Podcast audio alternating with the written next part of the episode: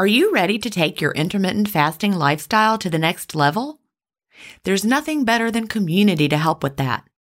In the Delay Don't Deny community, we all embrace the clean fast, and there's just the right support for you as you live your intermittent fasting lifestyle. You can connect directly with me in the Ask Gin group, and I'll answer all of your questions personally. If you're new to intermittent fasting or recommitting to the intermittent fasting lifestyle, join the 28 day fast start group. After your fast start, join us for support in the first year group. Need tips for long term maintenance? We have a place for that. There are many more useful spaces beyond these, and you can interact in as many as you like. Visit ginstevens.com slash community to join us. An annual membership costs just over a dollar a week when you do the math. If you aren't ready to fully commit for a year, join for a month and you can cancel at any time. If you know you'll want to stay forever, we also have a lifetime membership option available. IF is free. You don't need to join our community to fast. But if you're looking for support from a community of like-minded intermittent fasters, we're here for you at ginstevens.com slash community. That's ginstevens.com slash community.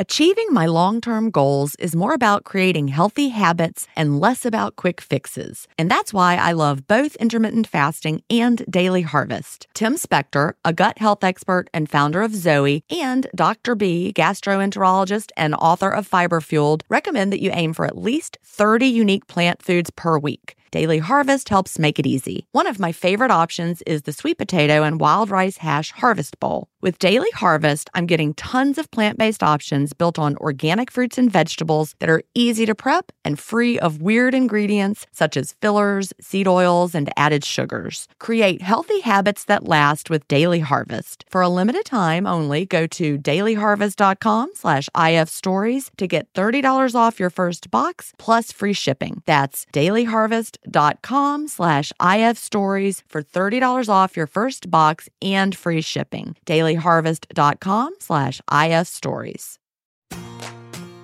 Welcome to Intermittent Fasting Stories. I'm your host, Gin Stevens, author of the New York Times bestseller Fast Feast Repeat, as well as the book that started it all, Delay Don't Deny. I lost over 80 pounds thanks to intermittent fasting after learning how to delay my eating rather than denying myself the delicious foods I want to eat. Now, who's ready to hear an inspirational intermittent fasting story? That's why we're here. So let's get excited to talk to today's guest.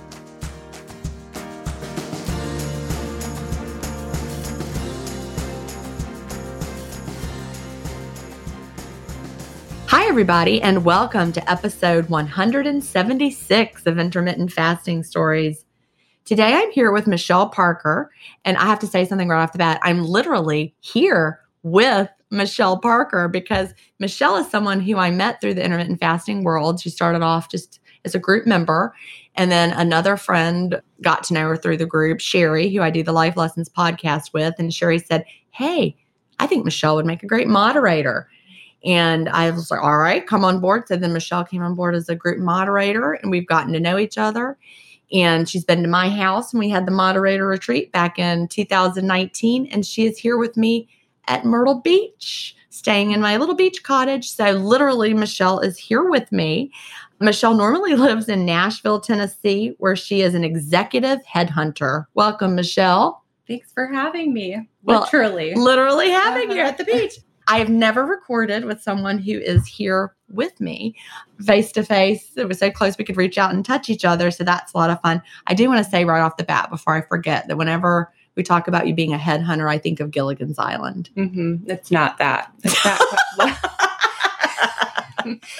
yeah. So what I do is I partner with mainly private equity firms and I help them to identify executives for the companies that they own. So mainly like the CFO or chief operating officer, and then the positions reporting directly to that. Yeah, that's way better than the Gilligan's Island version. Did you ever watch Gilligan's Island and see the headhunters on there? Well, years ago, but I think I was a little too young to yeah, remember. I'm older um, than Michelle. Just a bit. Just a tit. Just a tit. Well, even though we're here together, I'm going to start the way I always do. What brought you to intermittent fasting and when was that? So I first started intermittent fasting in January of 2019. And I was at the point in my journey where I had tried everything under the sun. I was that person who was always on the next new diet, Yeah. like paleo or even keto, and then the next thing. And I mean, I was that person who I'd probably been on a diet since I was 14 years old. And I was really in this mindset of even when I was at my leanest, I could never be thin enough. And it was January of 2019. I had just gotten back from a Christmas vacation with a friend, and I was probably at the heaviest I'd ever been in my life. I was just, Even though you had been dieting yeah, and tried all the yeah, diets, we diet ourselves right up to that heaviest weight. Exactly. Mhm. Exactly. And I'd moved to Nashville a few years before that. And over those few years, I'd gained about 30 pounds. And no matter what I did, it just came back. And I'd never encountered that. And I remember getting back from that trip. And I had a, a girlfriend who'd done intermittent fasting. And she told me about it a year before. And, you know, she just loved it. And, you know, when I first heard about it, I just didn't think it was for me. And I was just at this point where something told me that it was my answer. And so I reached out to her and I got advice for how to start. And she led me to your podcast originally, the Intermittent Fasting Podcast. And I listened to a bunch of episodes. And then I was the person who I just kind of do everything 100%. Right. I get Yeah. that. Yeah. So I dove right in and I started right away with like 24.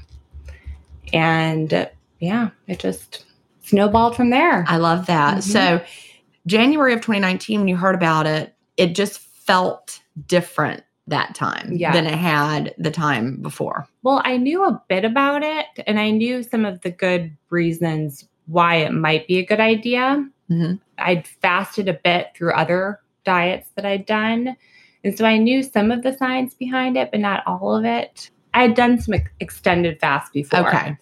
So when I came to it, I came to it a little bit warm to the subject, but I just never thought that one meal a day Right. could be the right fit for me. But I'm a big person too who I like to understand the why behind things. So once I really dove in Mhm. and I listened to your podcast, and that just cemented to me that, yeah, this could be really good. Then I read the book.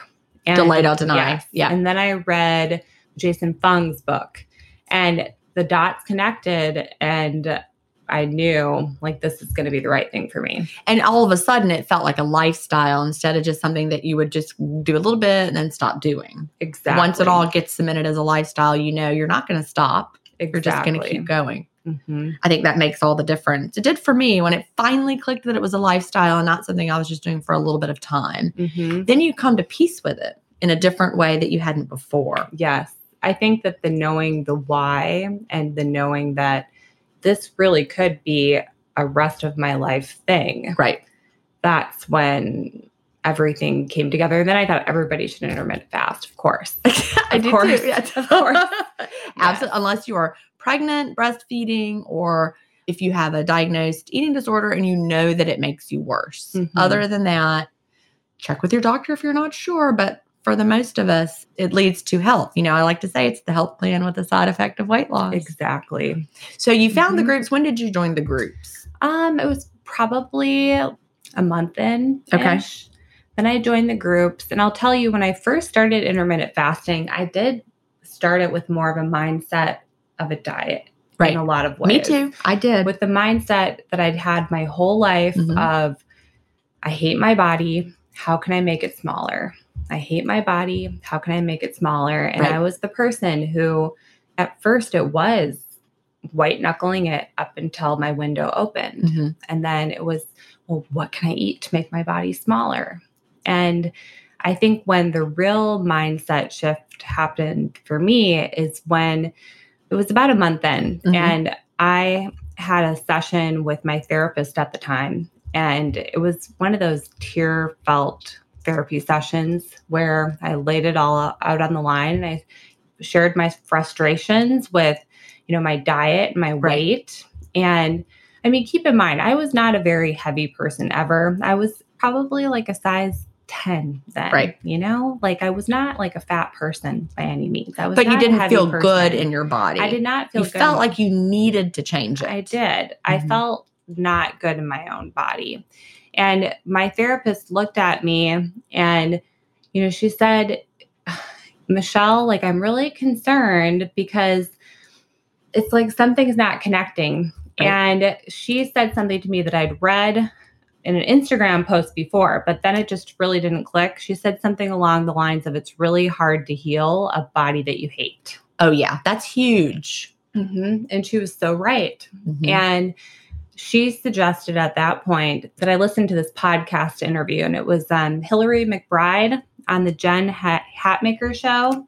I love Jennifer Hatmaker. Yeah, She's yeah, great. and it was it was all about body shame. Mhm. And she had written this book, and it was about the relationship between mothers and daughters. And you know, she talked about these women who had such a good relationship with their body and how they did. And I, it just was really enlightening to me, and it made me realize that, I mean, I was coming at this the total wrong way. For Right. my whole life, I was the person who was on the Weight Watchers, and I would kick my butt into gear at the gym, all with this mindset of how can I make my body smaller? And I mean, where in life do we ever look to make ourselves smaller? And where in life is that a good thing? You're exactly right. And we've been really trained as women that we need to have a certain kind of body, it needs to look a certain way, fit in our clothes a certain kind of way. And it's been hard. We all have, you know, quote, trouble areas, and they have potions and lotions that they will sell to us and cosmetic procedures they want to do to get us that perfect body. Mhm.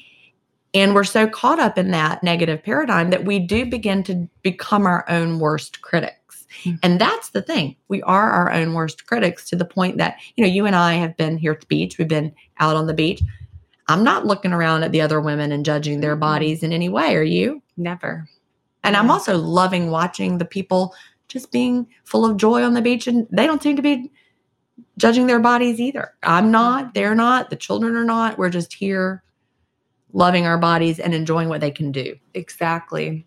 And so for me, once I realized that, Right. well, then, I mean, the groups were great because I connected with Sherry, Right. our friend Sherry. It was just a whole mindset shift for me. It was not so much, well, what can I do to make my body smaller? Mhm. It was, how can I serve my body?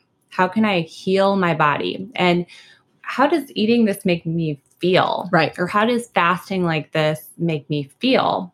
You know, when I eat this food, how does my body react? And how can I best serve my body by what I'm doing from an exercise perspective? And that led me down a whole journey where, you know, it was kind of a science experiment in a way. Like I was really intrigued to understand my genetics. And I went and did the 23andMe genetics test to understand what foods my body responded best to. And I did the biome test. And, And, that's your gut, right? Yeah. And Do you send send in a, like a stool sample? yep. mhm. One of those sexy. Yeah, it was, it was really hot. Really hot. hmm Yeah. Yep. It was a whole different mindset shift, which led me down this whole journey. And a lot of things happened along the way, which I know you're aware of, Right. which was also just all a part of what brought me to this point today. So tell us about some of that. So you you had not done your genetic testing then until you were Mhm. already in the intermittent fasting world and you were curious about what foods might work better for your body or what you could learn. Yes. But did you learn some surprising things? Spoiler I alert, I, do already know I the answer did. to the question. So what did you learn that might have surprised you? So the reason why I originally did the genetic test it was for the food thing, but then Right. also I was wondering if I had an MTHFR mutation. Mhm. because early on in my journey, I also consulted with a functional registered dietitian who made me aware that one of the reasons why all of a sudden over the past few years I've been gaining weight and not been able to lose it may have been because of my breast implants. I got Okay. breast implants a few years before and ever since I got them in, I had all this inflammation all these inflammation issues. So I was also curious about that. And one thing that came out of the genetics test that I did not expect is I found out that I have a genetic mutation, which makes me very predisposed to certain cancers, including breast cancer and ovarian cancer. I have a BRCA mutation. We all face stress in our daily lives. What if the answer to a better stress response is in one key nutrient? I'm talking about magnesium and specifically magnesium breakthrough by Bioptimizers. This one of a kind product is designed to reverse low levels of magnesium, which could have a positive effect on our stress response. But don't take my word for it. Here's a quote from a 2020 issue of the scientific journal Nutrients. Results suggest that stress could increase magnesium loss, causing a deficiency. And in turn, magnesium deficiency could enhance the body's susceptibility to stress, resulting in a magnesium and stress vicious circle. I only recommend Magnesium Breakthrough by Bioptimizers. It's the only organic full spectrum magnesium supplement that includes seven unique forms of magnesium for stress resilience and better sleep. Simply go to bioptimizers.com slash ifstories promo code IFStories10 to get your magnesium breakthrough and find out this month's gift with purchase. That's bioptimizers.com slash IFStories, promo code IFStories10. If you've been listening to my podcast for a while, you know what a fan I am of Dr. Tim Spector and the work he's doing with Zoe. I was first introduced to his work in 2015, and I've been following his research ever since. What I love most about the Zoe Science and Nutrition podcast is that they have weekly interviews with world leading experts who explain how their latest research can benefit your health. Recently, I was thrilled to finally meet him face to face as we recorded an episode for the Zoe Science and Nutrition podcast, and this episode aired on on April 11th. We had a chance to talk about the world's biggest intermittent fasting study, and I had the opportunity to explain the clean fast to Jonathan, which may explain why he didn't enjoy his prior experiences with fasting. Search for Zoe Science and Nutrition on your podcast player or on YouTube to hear the latest episode, and don't forget to look for the April 11th episode to hear me, Tim, and Jonathan talk about the world's biggest intermittent fasting study. So tell them people that might not know what that is. Tell mm-hmm. them a little bit more about that. So the BRCA mutation, essentially, everybody has a BRCA gene, okay. and the BRCA gene, it essentially, if it's functioning properly, my understanding is it makes it so you're not as prone to develop tumors. And I have a SNP on certain BRCA genes, which make it so I'm more apt to develop tumors in my mm-hmm. breast and my ovaries. And it increases my lifetime risk for breast and ovarian cancer. Breast to like 80 to 90%, and ovarian, I think it's like a lifetime risk of like 30 to 50%. So if you have the mutation that you have your 80 to 90% likely up, up, to, to, okay yes up to up 80 to 90 percent chance lifetime lifetime mm-hmm. likely to develop a breast cancer and it goes up over time right and I mean, I had no idea. We don't have a lot of family history of mm-hmm. breast cancer, at least on the side of the family that I probably have the genetic mutation. Okay. One of my mom's sisters had breast cancer, but that's not on the side of the family that I believe the mutation came from, just based on hereditary ethnicity. My dad's side of the family is Ashkenazi Jewish, which mm-hmm. is it's very common in Ashkenazi Jews, where it's not very common at all okay, in the general sense. population. So it was a surprise. And so I went in and I, I met with a breast surgical oncologist. And the breast surgical oncologist, he gave me a few different options. One would be to have a prophylactic mastectomy. And I just I wasn't ready for that step. And I right. don't know that I will be ever. That that, um, that seems like a lot to do, doesn't yeah, it? It yeah. does. I understand people who might make that decision, mm-hmm. but Absolutely. it's still it's a big one, right? It is, especially knowing that I didn't want to have breast implants. Right. And there are reconstruction options if you don't want implants, but they're a lot more invasive and mm-hmm. the surgery is a lot more invasive. And I don't know, but it was the whole thing. And so I went with the surveillance route, which means that I have an MRI once a year and I have mammograms once a year. So every six months I have something. Okay. And then they do something similar for my ovaries as okay. well. And the first MRI that I had, it came back that I had several masses. Oh gosh, and I bet you were just terrified. Yeah, actually, I remember. Yeah, you, you, were going, you, you were remember. a moderator by that point, right? Yeah. So you were sharing about it in the groups. Yeah, it was terrifying. The moderator groups, yeah. And I, so how I'd scheduled it, because they have to schedule it in line with your cycle. Right. So, how I had to schedule it was my mom was in town and it was like July 5th. So, Mhm. it was right after the 4th of July. And then I'd scheduled a surgery to get my breast implants out that next Monday. And so, I had the MRI, I was the last appointment in. And after I had the appointment, I went to the pharmacy to pick up my medicine for my surgery. And I got a call from the radiologist while I was at the pharmacy telling me about these masses. And then I got a call from the plastic surgeon saying that we, we needed to postpone the surgery. And I mean, it was really scary. I bet it was. And they couldn't do the follow up appointment for two weeks after. But that was another step where, I mean, for that two weeks, I was really terrified. And I started listening to the Chris Beats Cancer podcast. And what would I do if I had breast cancer? Right. Because you didn't know. You were like, a, is this the, the moment in time where I'm going to find out that I do have breast cancer? I didn't. But it mm-hmm. was also another thing that made me really think about my body differently. Right. And I knew that if I did have breast cancer, I'd get uh, my plan would be it'd probably be stage one. It'd probably be very early, Mm-hmm. and I would just get a mastectomy, but I would not get breast implants. I Right. would get re- I was looking at different reconstruction options. And You were making a plan. yeah, and well, here's the thing though: the reconstruction options, you have to have enough body fat to do them. If you're not getting implants, and so I remember like feeling around my waist and saying, "Is this enough for an A cup?" You know. Where, I mean, right. like before I was like, man, I'm a little chunky here. But then when you think about it from that perspective, it just really made me, again, it made me think about my body differently. Right. And, you know, my look at what my body's done for me this far. Well, you know, when you're dealing with something that could be a potential, you know, life changing health event that you might not survive, honestly, you know, it's Mhm. possible. You suddenly think about your body in a new, a new way. You're mm-hmm. happy that your body can do the things you're asking it to do instead of like, oh, how can I make my body smaller and working against my body, trying to be skinny. You're like, oh my gosh. Now suddenly health is the most important thing, the number one thing. Exactly. Right. Exactly.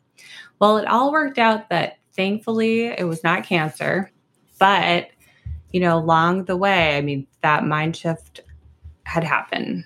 And knowing that I have a high risk for cancer, everything I do, both from a healthcare perspective and how I approach different health decisions, Right. healthcare decisions that I make, as well as diet and exercise and how I eat and personal care products that I use. You're gonna love Cleanish. Yes, I know. I guarantee that I will. Well, I've chosen, I mean, I'm not going to get the prophylactic surgeries. Right. I can't change my genetic risk for cancer, but I can change anything else that would put me at high risk for cancer. So you've done a lot of research about Yes. how to have the healthiest lifestyle. Exactly. Exactly. And it's come down to what you're putting in Mhm. and on your body makes a difference. it does. It definitely does. Yeah. definitely does. Yeah, I don't have the BRCA mutation, you know, because I've done the genetic testing. I don't have it. But, you know, we all want to make sure that what we're putting on and in our bodies gives us the best chance for health. So, again, talk about some of the things that you've learned about what's important. You kind of just hinted at it, but in Sure. specific. Yeah. So over time, so finally, I did get to have my breast implants out because I Okay, so that was when did you do that? That was recently. I just got to do that, and oh, I mean, because of the pandemic, right? learn- Is that yeah, why you had to wait? exactly. And some of the things, okay, that I learned when it comes to cancer, it's it's a lot of the same things that will cause people to hold on to weight too. But one thing that really does elevate your risk for cancers, high inflammation Mhm. in the body. So I really have made sure to be aware of how foods impact inflammation levels in my body, which is why, you know, I don't eat or I don't consume like highly processed oils, for example. Right. And I eat very organic. And I had a lot of cognitive, for a long time, I had cognitive dissonance around the fact that I still drank alcohol for a really long time because I knew that it took a lot for me to make this decision. Right. It, it was a journey to get me there, especially through COVID, because I did a lot of after, you know, heavy, intense, scary times, after intense work days, after work cocktails by myself during Right, COVID. yes. Right. It took me a lot to get there, but I know that even if you, a woman who has three drinks a week increases her chance for breast cancer to up 15% to those that don't drink at all. And if you know that you have a mutation that makes your you your body more susceptible to breast Mhm. cancer, you really don't want to do anything that you know is linked to an increased risk. Exactly. Exactly. So recently, this was just this past March, I stopped drinking alcohol altogether. And, you know, I did so too with the mindset shift. I read This Naked Mind. Which I recommended also to you. You had read it before, but then I recommended it again because I had just read it. Exactly. Exactly. Yep. But because I chose, you Right. know, I knew I changed my subconscious beliefs around alcohol. Mhm. And I really do believe, though, that shifting into an intermittent fasting life cycle or lifestyle, it really set me up for success with stopping drinking too, because I chose to do it. I have just as much fun in life without alcohol. I've gone on multiple girls' trips, Yep. alcohol free. And I just feel freer without it. And I feel better. Like right away when I stop drinking, I mean, I don't weigh myself, but I definitely noticed that my clothes fit differently about a month in. Mhm. And I just felt better and I felt lighter. Well, we can absolutely attest to the fact that you can have a fun girls' trip without alcohol because we've not been drinking at all. Mm-hmm. And Michelle, everybody, is turning me on to the whole idea of fabulous mocktails at restaurants. exactly. I never had asked the bartender to whip up a mocktail, Mm-hmm. but we did that. We went to brunch. It was like a three o'clock brunch the other day. This wonderful place in Pawleys Island called Local, because people always want to know what I'm talking about. But in Pawleys Island, it's a great restaurant. The name is Local, and they have brunch every day till 3 Mm-hmm. So we crafted our day around. We wanted to make sure we got there before brunch was over, and we sat down. And Michelle said, "We would like mocktails. What can the bartender do?" And they just whipped something up. What was in it? Do you remember? The first one wasn't as good. It wasn't as good as the second one, but it was still good. Was I really, good. I liked They it better put, than like, you some did. Berries and maybe some bitters, and the Mhm. bitters were good. Some The kind of berry. Yeah. Yes, the second one was good. Here's the trick: if you want a good mocktail, you want it to be a little spicy or bitter. Some bartenders will just make them really sweet, and that's not what you want. You want a little spice or a little bitter. That's So like a good. Mm. non-alcoholic, like a margarita, spicy margarita. margarita. Yeah. Mhm. So last night I had a spicy pineapple margarita.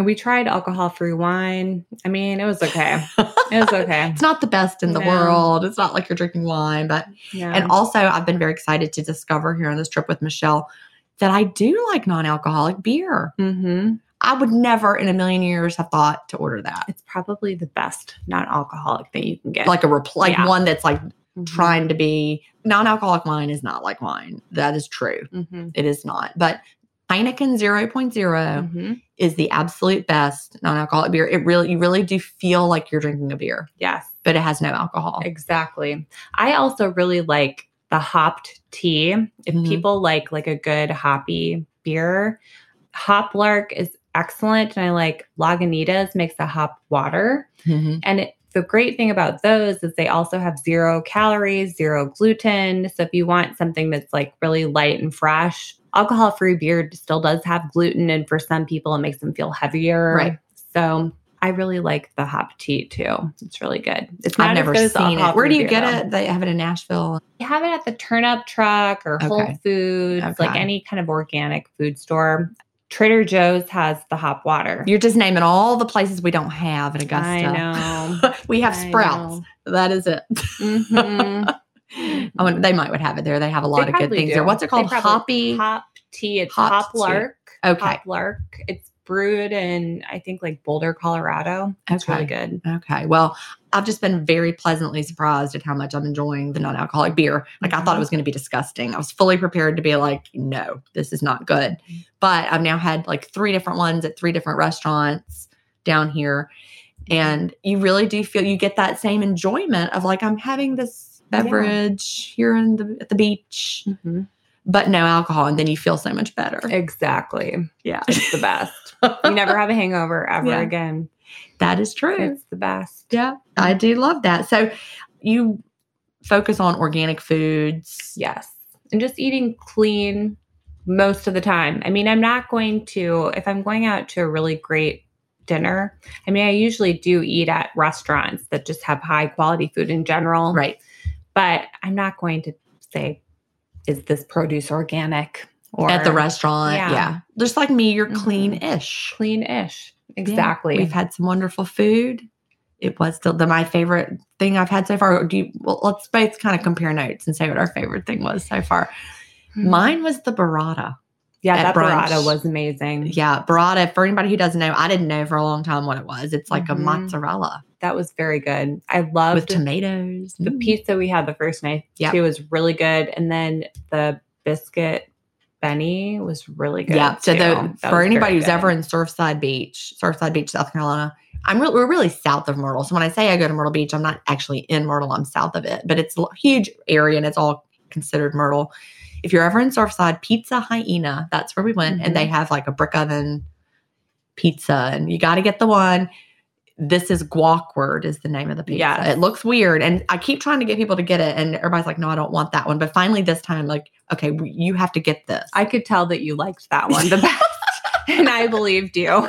And it you was my favorite. Excited when you talked about that Yeah. one, and you're like, I could really care less. I'm like, you. Well, let's get that one. Yeah, yeah. So- I'm and you I, were I right. had never had one there I didn't like, right. but that was my favorite. This is Mhm. guacward. It's like an avocado sauce Mhm. and then like pulled pork or something, pork carnitas kind of stuff. Anyway, It was really so good. good. It was really good. that was the best. So we've enjoyed ourselves through Myrtle Beach, but you know, like right now we're recording this. It's three thirty in the afternoon. It's a little Mhm. rainy out there right now, so it's a good time to come in off the beach. And we haven't opened our windows yet. No, We're still fasting. lifestyle. We're gonna go eat after we're done. We have four thirty reservations, like your grandma. Mhm. but that's okay. We're gonna go eat at the um, sea captain's house. Mhm. And have our our she crab soup. Yep, That's important. amazing she crab soup. We're gonna watch the ocean, even though it might be a little rainy out there. My favorite thing about the sea captain's house, for anybody who's ever been to Myrtle Beach and knows where it is, it is just one of the oldest restaurants. It's right there on the ocean, and it's been there since I guess it's been a restaurant maybe since the fifties. It used to be a house before it was a restaurant. and They turned it into a restaurant, so it is really neat.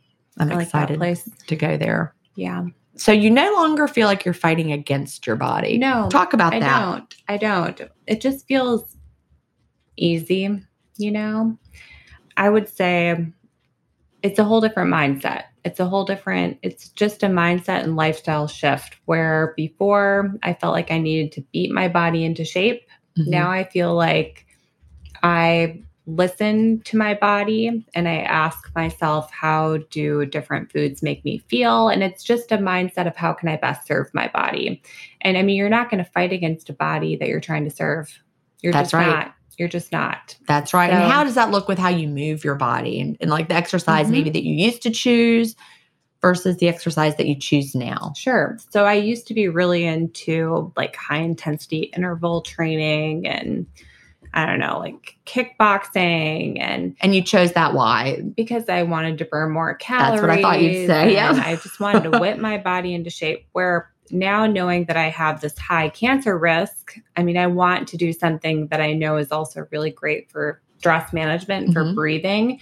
And so I've gotten really into more, I'd say, a power flow yoga, Mhm. which I mean, you get a great cardiovascular workout, but it's also strengthening and it's really great for stress management too and breathing and flexibility and I I know it's an exercise that's also great when it comes to my goals when it comes to like lowering inflammation Right. and everything else. I mean sometimes I'll do some strength training too, but my I really do enjoy yoga probably more than anything else on my back porch.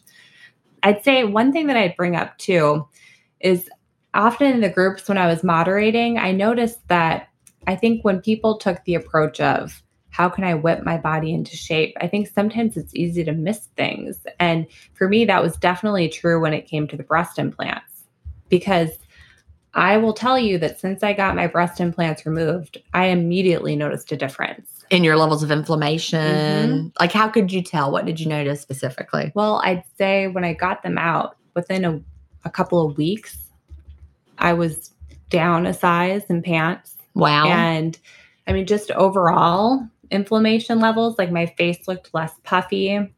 Also, My skin became much more clear Mhm. Just across the board. I felt like an overall level of less inflammation. I was less stuffy Mhm. and my brain was less foggy. But I mean, this is consistent with a lot of the women that I know who've had breast implants. Right. You see some women who they'll lose like 15 pounds like this just from getting their breast implants removed.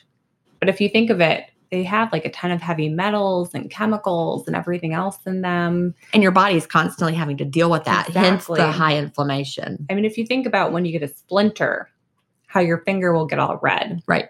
If you have a splinter in your finger, I mean, think about that having something in your body that is foreign that your body just does not want there all the time. Your body's always fighting to get this thing out. And, It's like on alert, high Mhm. alert. And I definitely felt a difference after I got them out. That's It was Night amazing. day.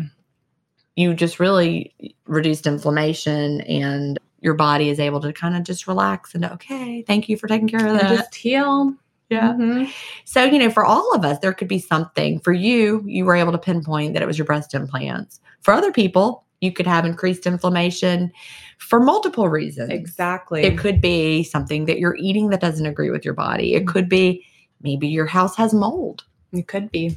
There's so many things Mhm. that it could be. And if, if you recognize that you, you know, what are some of the signs like the puffiness? hmm The puffiness, brain fog Mhm. can be a thing. Also, like just overall stuffiness. Like if you know you're eating really clean and a low inflammation diet, yet you're still seeing a lot of signs of inflammation, your eyes will be red like all the time. Mhm. A lot of times, like if you're not someone who previously experienced a lot of breakout or acne, like skin conditions can be a thing too, eczema Mhm. aches and pains too, like arthritis. I never had arthritis before I got breast implants. And all of a sudden I was having arthritis in my feet. Oh, wow. When I got them out, it went away. Wow. That's one reason too why I think intermittent fasting did help me a lot because I think it did help address some of that inflammation. Right.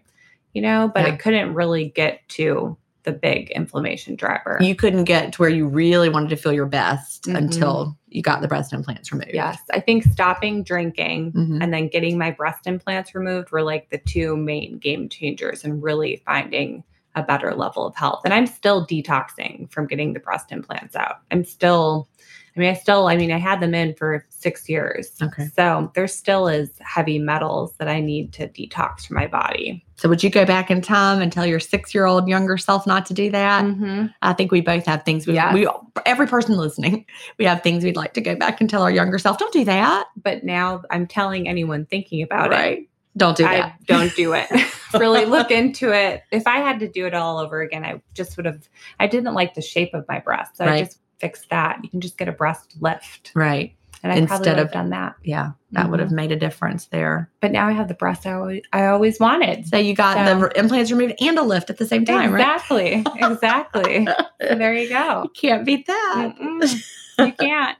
So, you, I guess, found a community of people, the Mhm. breast implant community, Yes, and that really helped. hmm it did. how can people find you know if there's someone listening and that there's got to be someone who's like oh my gosh you know i never even connected those dots i wonder if that could be it how can they find a community connect to connect with or Yes. So on Facebook, I'm not on Facebook anymore, but I was. And there is a really good Facebook group called Healing Breast Implant Illness by Nicole.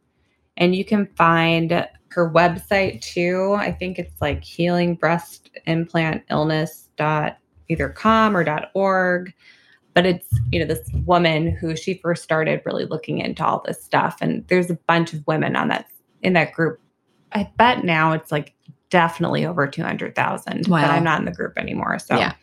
I don't know. But um, so health healing breast implant illness mhm. on facebook okay and I'm sure nowadays, I'm sure like almost everybody knows someone who's had issues with their breast implants. It's pretty common. you know my grandmother she had breast cancer when i mm-hmm. was young and you know we really didn't talk about it Yeah. it was one of those things that i kind of was like like whispers about it and i really don't even know much about what she went through to be honest mm-hmm. because i don't know maybe it was taboo Yeah. to really talk about back then but i know she had implants Yeah. and i know that i do know that her health took a turn after that for the worst. Yeah. And I know that she did eventually have them removed. Did I ever tell you this before about my think so. grandmother? Yeah, think she eventually had them removed. But it was one of those things that I wish I could go back. Anybody who's listening, if you've still got your grandparents living, Mm-hmm. go talk to them about things because you're going to wish you had talked to them about these things. And one day, and you're going to be like, darn, why didn't I ask those questions of my grandmother? And I have a lot of things I'd like to go back and ask my grandfather too Mhm. And Yeah. talk about. But she had those same problems. So I'm Mhm. definitely aware. Yes. And then the key is there are some things that if anyone is wondering or wants to get their breast implants removed, make sure to go to that group because how they do it is really important too.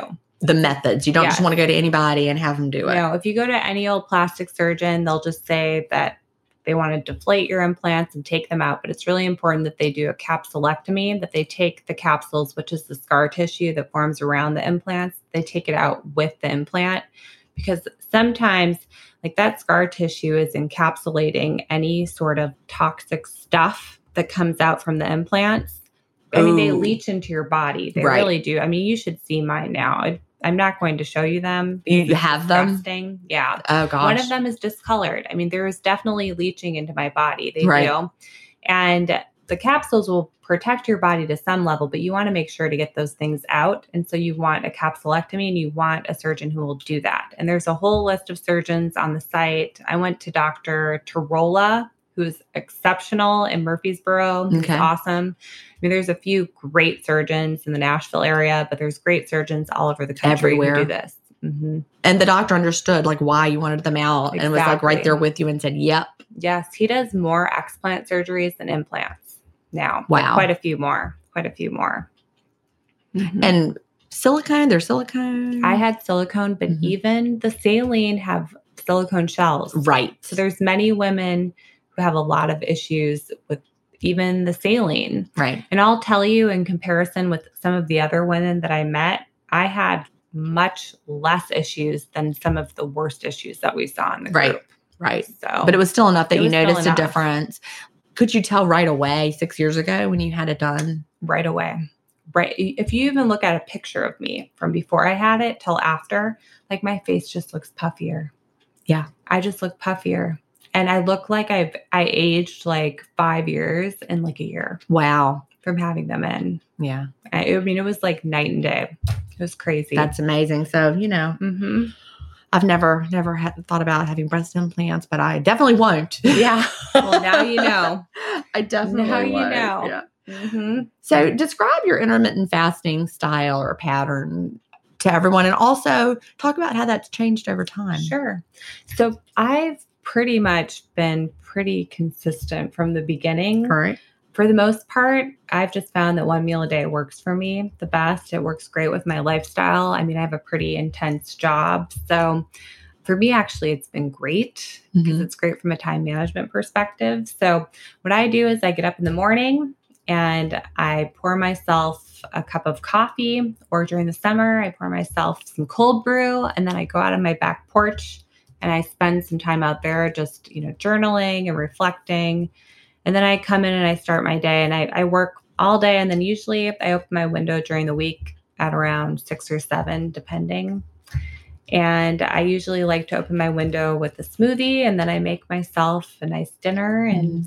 I mean, during the week, my windows are much shorter, probably anywhere between like one, two hours ish, sometimes three. I don't really count anymore. And then during the weekend, sometimes I'll open my window earlier and close it earlier just because it works more with my lifestyle Right. when I'm with friends. Mhm. But one meal a day has consistently worked well for me. But over, I mean, when I first started fasting, I I did a few like even 72 hour fasts with the mindset of health with my cancer risk. Right. I've done some alternate day fasting as well. But one thing I found is I don't really sleep well to begin with. And I really do get high levels of ketones and they keep me up. When I'm in, Yeah. when I'm in ketosis, I don't sleep well to begin with, and I really need to sleep for my job. So Yeah.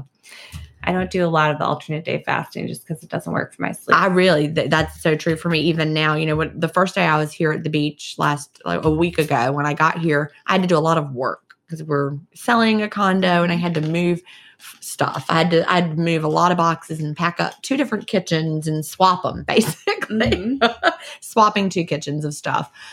But I didn't really have much time to eat because well, I was just busy. I drove down here, then I did all the work for hours, and then I had a really quick meal. My window was probably, I mean, 15 minutes that Mhm. day. And then I just couldn't sleep Yeah. Just Yeah. from that. And so then I was like, darn it. That'll do it. It'll do it. I was in deep ketosis because I'd done a lot of physical activity and had a very short window. And so then the next day I opened it up, had a longer window, went and ate lunch. It was you know, probably two o'clock, a really Mhm. late lunch that day at a restaurant and had a, I still had a lot of work to do. Then I felt so much better. Yeah. So I let that be a kind of a two meal day Yeah. And it, it felt better. So, but you no longer time your window or count it. Did you Mhm. ever use an app? I did for a long time. I don't even know what the life app or whatever Mhm. forever. I just recently stopped counting it because I just felt like I didn't really need to anymore. But I did for a really long time. So I always like to ask because it's interesting. Were mm-hmm. you a fast timer or a window timer? Fast. You were a fast timer. See, that's just so funny how so many people are, are fast timers. I was a window timer. I always thought about it like the fast. How long you had fasted? Did, what was your goal? Did you have like a fasting goal? I like 20 hours. But Okay. I mean, for me, the reason why I was fast timer is because I knew I'm like, ooh, like all this cool stuff that happens when your body is in ketosis. right. And I thought about it that way too. So you wanted to make sure you got into those benefits. Like we know that Mm-hmm. fat burning ramps up when you start getting past hour 18 and hour 19. So you wanted to take advantage of The that. heightened levels of human growth hormone Exactly. and all that. Mhm. Where I knew like some days I might have a longer window if I was on vacation. And I mean, I didn't really count the window. I counted Yeah. more the length of the fast. You see, I was the So- opposite, which people probably know. Yeah. I counted my window time because I would tend to have a window that would just creep too long. Oh, yeah. See, I never really did.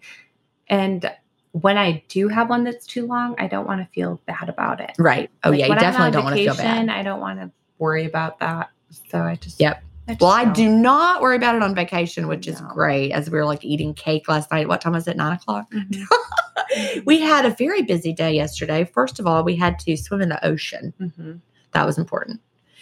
Then we had to go shopping at the outlet mall. Yeah, it's also very important. And then by the time we ate, we went to another wonderful restaurant, Hook and Barrel. Is the name Mhm. Hook and Barrel? Yeah. Yeah. It's one I love. The owner of Hook and Barrel won like a chef award for South Carolina and she's got a cookbook. I can't think of her name, but I love to eat there. So we didn't eat. What time was it when we rolled in there?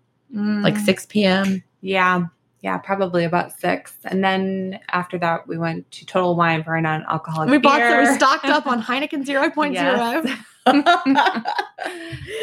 that was so funny. We're, we're like, where's your non-alcoholic beer? And the guy just looked at us. I mean, you know, Mm. they had a great section at they Total did Wine. quite a lot. Then And non alcoholic came back. wine. Yeah, we came back and drank. Was it Cabernet? Non-alcoholic Cabernet. Mhm. This episode is brought in part to you by Audible, your go to destination for thrilling audio entertainment. Whether you're looking for a hair raising experience to enjoy while you're on the move or eager to dive into sinister and shocking tales, Audible has an exclusive collection of thrillers from best selling authors that will keep you on the edge of your seat. Like James Patterson's first audio only thriller, The Coldest Case. Experience stories like never before, where every chilling detail is brought to life by captivating sound design. Plus, as an Audible member, choose one title a month to make yours forever.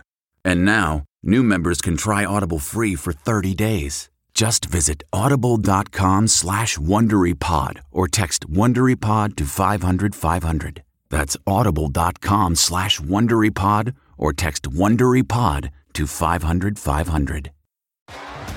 T-Mobile has invested billions to light up America's largest 5G network from big cities to small towns, including right here in yours. And great coverage is just the beginning. Right now, families and small businesses can save up to 20% versus AT&T and Verizon when they switch. Visit your local T-Mobile store today.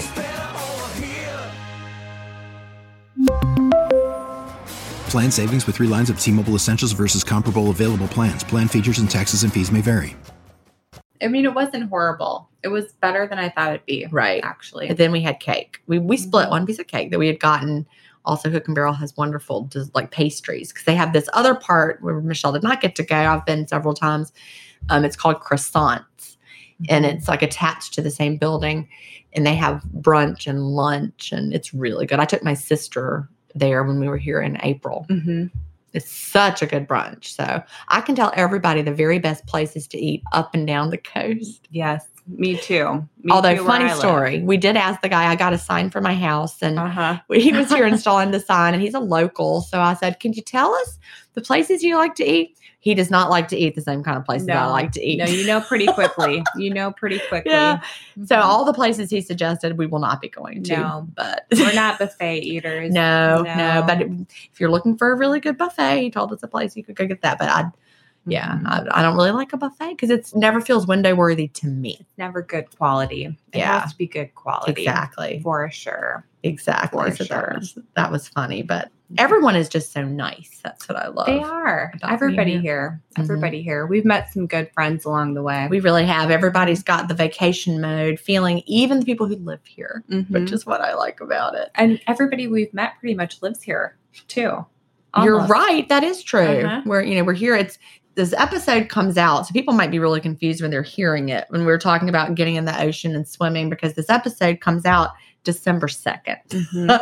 but we are recording it in August. So Mhm. it's the the ocean is so warm to get in and it's just beautiful. But yeah, a lot of people a lot of people move here from somewhere else. Yes. We've met people who moved here from New York, people who moved here from Ohio, Mhm. Boston. Boston, that's right. Yep. So it's been really really fun. So is there anything you struggle with with intermittent fasting? Well, okay. So when I first started fasting, and this is something that I saw be consistent for a lot of people, is for the first month or so, this is something that I saw a lot, not just with me, but there is this transition period Yes. when you first start. And I mean, the first thing is switching, you know, physically into a fasted state. And I think that that's probably the easiest part, honestly. You know, The physical transition. the physical transition is the easiest part, but then there's two other things that I've noticed that also take a transition. And one of those shifts that needs to take place is the habit shift. oh yeah. And I remembered when I first started fasting, I was used to, before I started fasting, I'd always sit down at my kitchen table and I'd have breakfast. Right. You know, it was like my habit.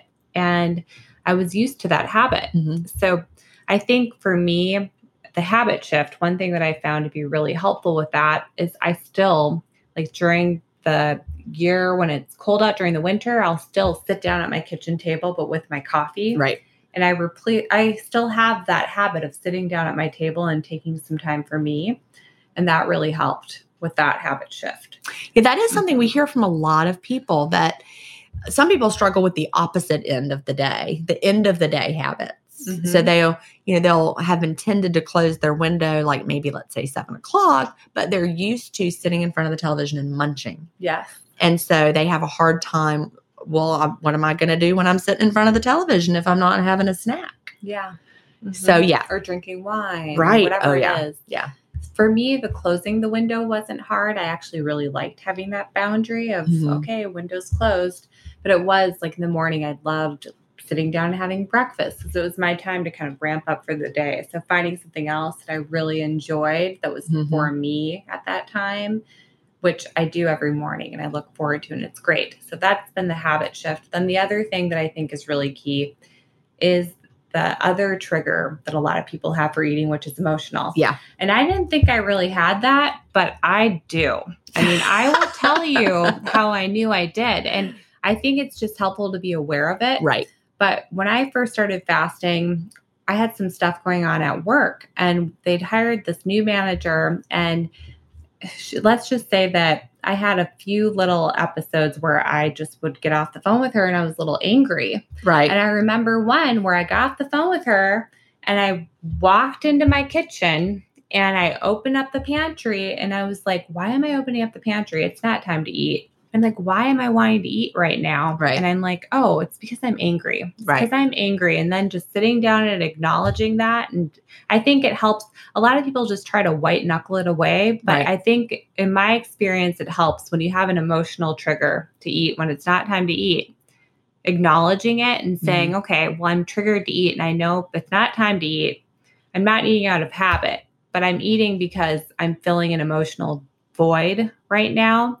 Sitting down and asking yourself, what am I feeling right now and why am I feeling it? Mhm. And like working through the emotion, that really helped me personally.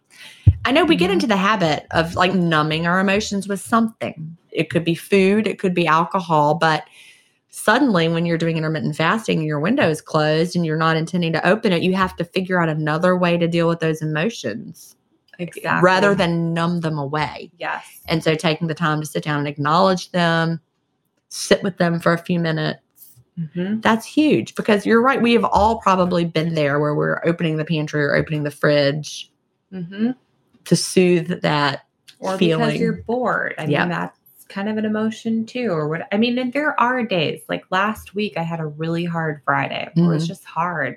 And I opened my window early because I wanted to soothe. I did. And that's okay. And I was okay with it. I knew You thought I was about it? opening my window Yep. early. I wanted to do it. I Mhm. was okay with it. I had a good cry and that was okay. Yeah. That- I mean, this is not an easy world we're living in right now. And I Right. think it's also important to have grace with yourself Yeah. and not beat yourself up. and you didn't beat yourself up or think you failed and it was okay. Mm-mm. And sometimes that's what you do. I said, I know I'm sad. I know I'm upset. And I know I'm going to open my window and I'm going to eat early because I'm sad and I'm Right. upset. And Mhm. I did. And that was all right. I love that. You gave yourself the grace to do it. Mhm. So we are almost out of time. What would you tell someone just starting off with intermittent fasting, or what do you wish you knew when you first started?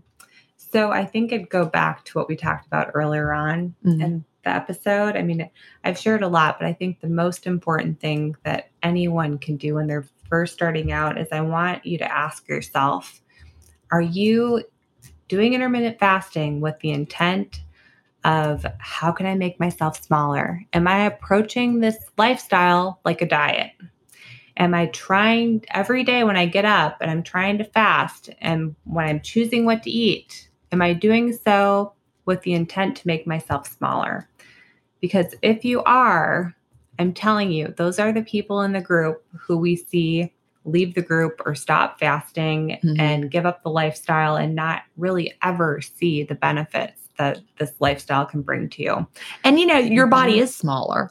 It is So it's okay. It's definitely smaller. You You, know- will. It's okay to have a goal that you would like to be a healthy weight. Absolutely. But you don't want to fixate on the size of your body as the only thing. I think that shifting the mindset to Mhm. not say, because you see people just beat themselves up. right. Like, how can I lose weight? How can I lose weight? Oh my gosh, I'm not losing weight. I'm not losing enough weight. Oh my Right. God. And I was that person. I was definitely that person. But once I said, do you know what? Like the weight loss is going to come, but the only way it's going to come is if I really serve my body. Right. If it's like, how can I serve my body? How can I best heal my body? How can I give my body what it needs? Right. Not how can I not eat enough in order to Right. lose weight? Yep. It's like actually, how can I give my body what it needs to heal it? And then the weight loss will come. Exactly. Exactly. So it's okay Mhm. to have weight loss as your goal. It certainly was for me. It was for you. And it was for me. And, you know, as we lose weight, that also helps us decrease our inflammation levels. You know, my allergies went away after after I lost, you know, 80 pounds. And that is a great thing. And I love moving through life in a smaller body Mhm. that is also strong and healthy. But I could make my body smaller. I don't have, you know, the washboard abs. And that's Mhm. okay. yeah. Every day I want to serve my body well. I think it's just the mindset shift of how can I serve my body Right. versus how can I just keep on losing weight? How can I lose weight? How Right. can I lose weight? How can I lose weight? Because that's where I think it's really easy to get in this cycle of deprivation that actually is not serving your body and it's going to do the opposite in the end. Well, and it's because you also want to feel good.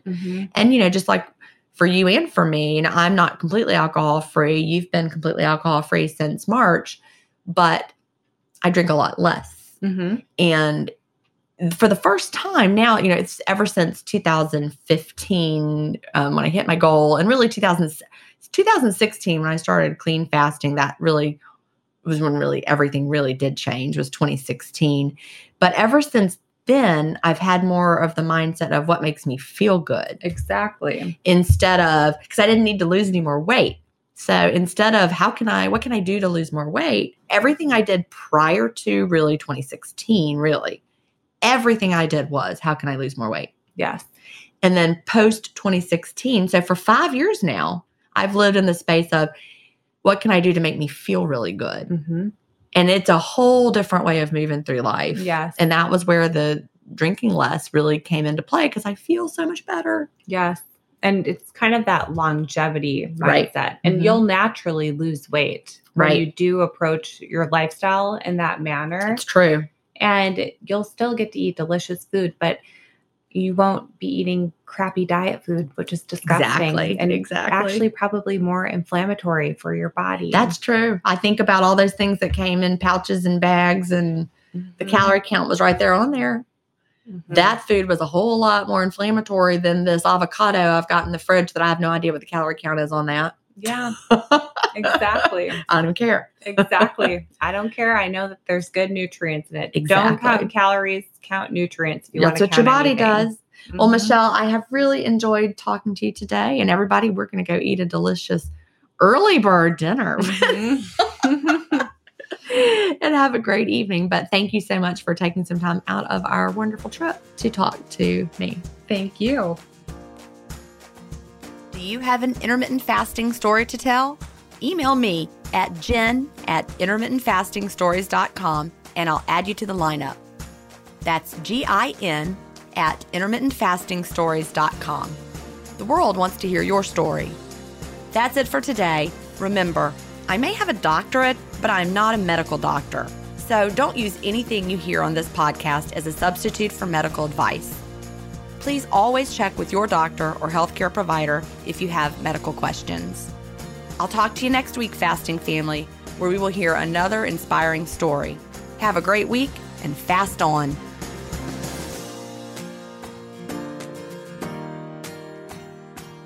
Intermittent Fasting Stories is edited, mixed, and mastered by Resonate Recordings. To learn more, visit them at resonaterecordings.com or email them at hello at resonaterecordings.com. Intermittent Fasting Stories listeners will receive a free offer if you mention that you heard it on the podcast.